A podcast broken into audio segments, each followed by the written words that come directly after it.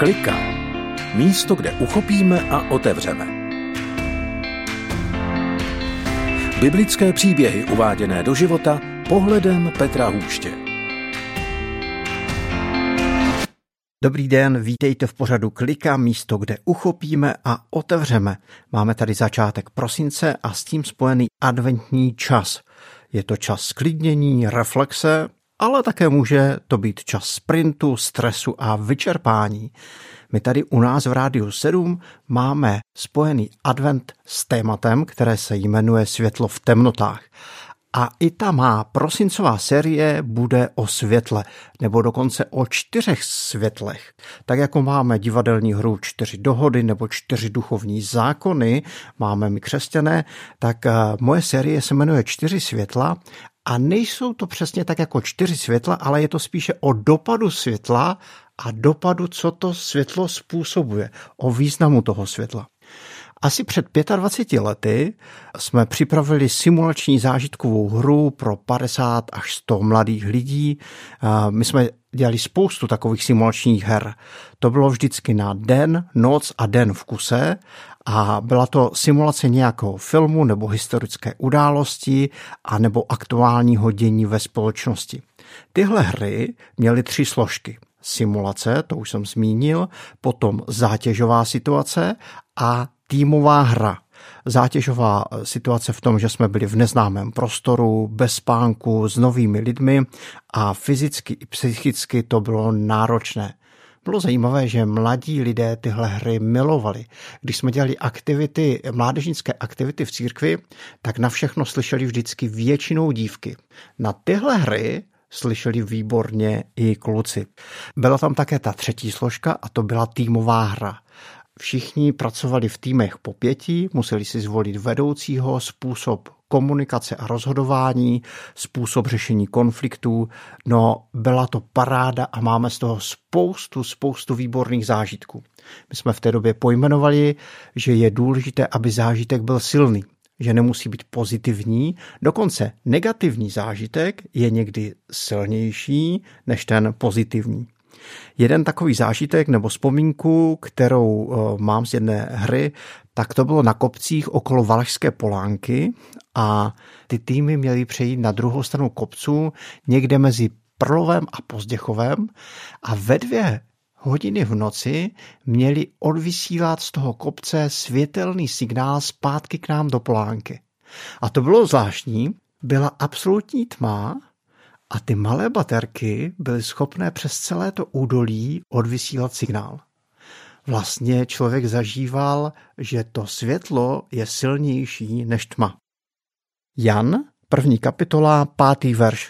To světlo ve tmě svítí a tma je nepohltila. Vítejte v pořadu Klikat dnes na téma Světlo naděje.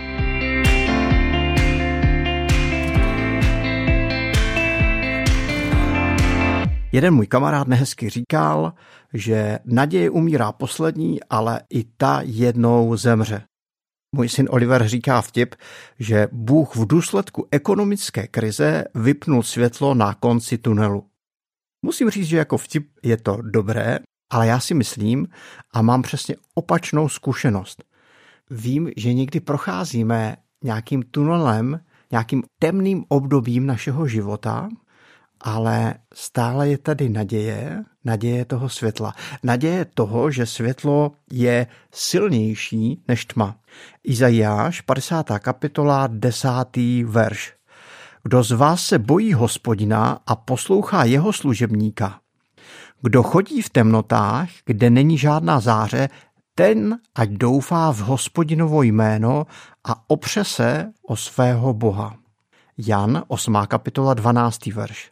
Ježíš k ním opět promluvil a řekl, já jsem světlo světa, kdo mě následuje, nebude chodit ve tmě, ale bude mít světlo života.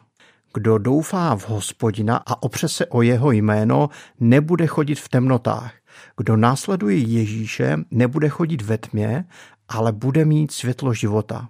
Hospodin, Ježíš Kristus je světlem naděje, světlem, které přináší naději. Jenže jak nechat vstoupit takové světlo naděje do tunelu naší temnoty, do beznadějné situace?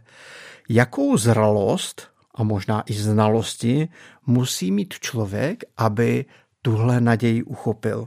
No, osobně si myslím, že Ježíš Kristus je světlem naděje pro děti i pro dospělé, pro lidi bez vzdělání i pro lidi velmi vzdělané, pro lidi chudé i velmi bohaté. Ti, kdo doufají v hospodina, kdo následují Ježíše. Není to o znalostech a o zralosti, ale o doufání, o následování. Je to o prosté důvěře, o důvěře v Ježíše Krista, který je světlem silnějším než temnota. Nedávno jsem z části své rodiny přiletěl večer do Vídně. Měl jsem tam auto, ale neměl jsem ho přímo na letišti. To by bylo hodně drahé. Měl jsem ho 10 kilometrů od letiště, což bylo velmi levné. Ale my jsme se vrátili, byli jsme unavení, měli jsme za sebou dlouhý den, byli jsme také hladoví, už byl večer a já jsem se potřeboval vlakem přes Vídeň dostat 10 kilometrů ke svému autu. Trošku mluvím anglicky, německy neumím. Naštěstí mám Google překladač a Google mapy, takže jsem si zadal místo, kam potřebuji docestovat Letiště ve Vídni je docela špatně značené, nemohl jsem ten vlak najít. Oni tam mají nějaký rychlý expres a pak normální vlaky, ty jsem nevěděl, jestli je to na stejném nádraží nebo jsou to dvě nádraží. Hledal jsem to, byl jsem napnutý, protože vlaky jezdí večer jenom co hodinu a Říkal jsem si, když nestihnu ten svůj vlak, budu muset o hodinu díl čekat a za svojí rodinou se vrátím až nějak za hodinu a půl, za hodinu a tři čtvrtě. Ušetřím spoustu peněz za levné parkování ale ta cena bude, že budu muset dlouho čekat. Nakonec jsem to nástupiště vlaku na letišti našel asi po 15 minutách a viděl jsem, že mám ještě 10 minut, než ten vlak pojede. A potřeboval jsem na toaletu.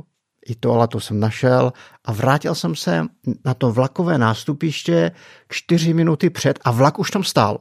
To mi přišlo zvláštní a tak jsem se podíval na označení vlaku S1, říkal jsem si, jo, to je můj vlak, tohle sedí, vstoupil jsem dovnitř a zeptal jsem se nějaké paní, ukázal jsem jí na mobilu svůj spoj, ona řekla, ano, to je správně, a říkám, ale ten čas nesedí, ona říká, musíte chvilku počkat. A teď se mě podívá a říká, ne, ne, ne, to je až vlak hned po nás, ale už jsem nestihl vystoupit. A tak místo toho, abych jel vlakem do Vídně, jel jsem mimo Vídeň. Na první zastávce jsem vystoupil a zjistil jsem, že jsem docela dost daleko. Že nejbližší spoj mi jede ve čtyři hodiny ráno. A najednou jsem byl naplněný beznadějí, takovým zoufalstvím. Měli jsme moc krásnou dovolenou, ale byli jsme vyčerpaní po celém dní, po cestování, byli jsme hladoví, rodina tam byla někde na letišti a teď já místo toho, abych byl v centru Vídně, jsem na druhé straně Vídně a není s tama žádné spojení. Tak jsem se znovu podíval do Google a nabídlo mi to taxi. Já bych nikdy taxikem nejel, protože to je neskutečně drahé, kor ve Vídni. Ale nabídlo mi to alternativní taxi nabídlo mi to firmu Bolt. Já jsem říkal, aha, tak to neznám. A bylo pro mě zajímavé, že do minuty jsem nainstaloval aplikaci, která byla v češtině, do další minuty jsem se zaregistroval a zjistil jsem, že soukromé auto, které mě může odvést, je za dobrou cenu, ale je pouze čtyři minuty ode mě. Takže jsem to objednal, Přijel řidič nějaký muslim, měl tak špatnou angličtinu jako já, tak jsme se snadno domluvili a já jsem byl asi za 18 minut u svého auta a pro mě to byl zázrak. Pro mě to byl obrovský kontrast toho, že jste na druhé straně Vídně, víte, že k rodině se dostanete až po xx hodinách asi ráno, že oni jsou vyčerpaní a najednou lup, lup, lup a já jsem seděl u soukromého dopravce za nějakých 650 korun. Není to málo peněz, ale na ceny taxi je to výborná cena. Dokonce jsem ujel asi 18 kilometrů za 650 korun. Přišlo mi to skoro za hubičku na tu vzdálenost a na Vídeň. Proč to povídám? Přišlo mi to celé jako sen. Byl jsem v beznaději a najednou zazářilo světlo a celé se to jako vyřešilo. Jan, 6. kapitola, 16. až 21. verš. Když nastal večer, Sestoupili jeho učedníci k moři, vstoupili na loď a jeli na druhý břeh do Kafarnaum. Už se setmělo a Ježíš s nimi stále ještě nebyl. Moře se vzdouvalo mocným náporem větru. Když veslovali asi 25 nebo 30 stádií, spatřili Ježíše, jak kráčí po moři a blíží se k lodi. Zmocnil se jich strach. On jim však řekl, já to jsem, nebojte se. Chtěli jej vzít na loď a hned se loď ocitla u břehu. K němu jeli. Učedníci si v noci plavili do Kafarnou. Byla tma, žádné světlo a oni se dostali do velké bouře, do velkých vln. Nemohli se pohnout z místa na místo. Pádlovali, ale nemohli se pohnout dál. Dá se říct, že zažili takovou vnitřní temnotu bez světla naděje. Zmocnil se jich strach. A do toho přichází Ježíš a tam je zajímavé, že když ho chtěli vzít na loď, ocitli se na břehu. Náhla se ocitli na břehu. Lup, lup, lup. Najednou něco neskutečného. Zázrak. Jako v pohádce. Tak musím říct, že život není takový, že když doufáme v hospodina, svěříme naši slepou uličku nebo naše ocitnutí se v temnotě Ježíši Kristu, že se to vždycky hned vyřeší. Ale není to ani naopak. Temnota není stálá, není silnější. Světlo je silnější. A dokonce můžeme mít někdy zkušenost s tím, že se to stane i velmi rychle. Že do té naší temnoty, do slepé uličky, do temného tunelu života zazáří světlo naděje. Týká se toto světlo naděje jenom věřících? Je tady jenom pro věřící? Co lidé, kteří se za věřící neoznačují a dostanou se do svízelné situace, zoufají si, potřebují pomoc? a zažijí taky jako úplně stejné náhody vyřešení. Myslím si, že světlo naděje, hospodinovo jméno, osoba Ježíše Krista je tady stejná. Pro věřící i nevěřící. Možná ti lidé zažijí zázrak, zažijí něco nadpřirozeného, nějaké řešení, jenom k tomu nemají to jméno. A dokonce neví, že to světlo naděje není jenom pro nějaký jako zázrak, ale že to světlo naděje můžou znát v životě osobně. Mám ještě jednu otázku a to jestli v té dnešní době není té temnoty daleko více.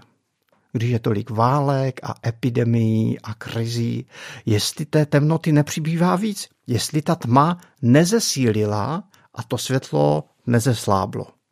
Když jsem byl včera večer u své salaše pro ovečky, tak mezi stromy zapadalo slunce a pomalinku přicházela tma a chlad. A najednou mi došlo, že vlastně ráno zase vyjde sluníčko, zase bude světlo, zase bude teplo. Pláč, třetí kapitola, 22. až 23. verš.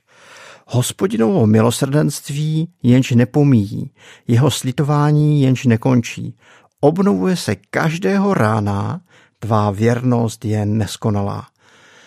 Nedávno jsem četl zprávy a říkal jsem si, ta politická scéna je tak toxická. Četl jsem zprávy a jsem říkal, ty média přináší tak toxické věci a dokonce, když to čtete pravidelně, tak vás to tou toxicitou naplní. Člověk je v takové temnotě.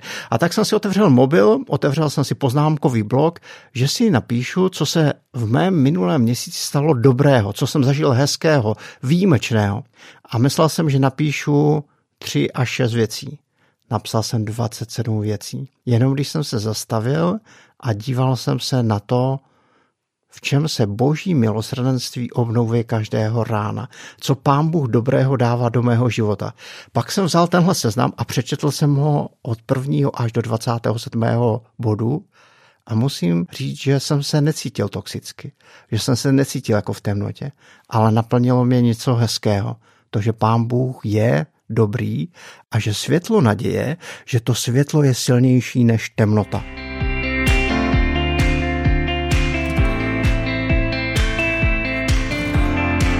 Mám pro nás cvičení pro příští týden. Pojďme se podívat, kde v životě procházíme něčím těžkým nebo dokonce temným. Nějakým tunelem života nebo slepou uličkou, kde nevnímáme světlo. A pojďme tuhle situaci jenom jednoduše svěřit Ježíši Kristu. K tomu nepotřebujeme ani zralost, ani znalosti, ale jenom obyčejnou důvěru. A to je z dnešního dílu na téma Světlo naděje všechno. Petr Hůž vás zdraví od mikrofonu z Rádia 7 z pořadu Klika a budu se těšit zase za týden. Mějte se pěkně.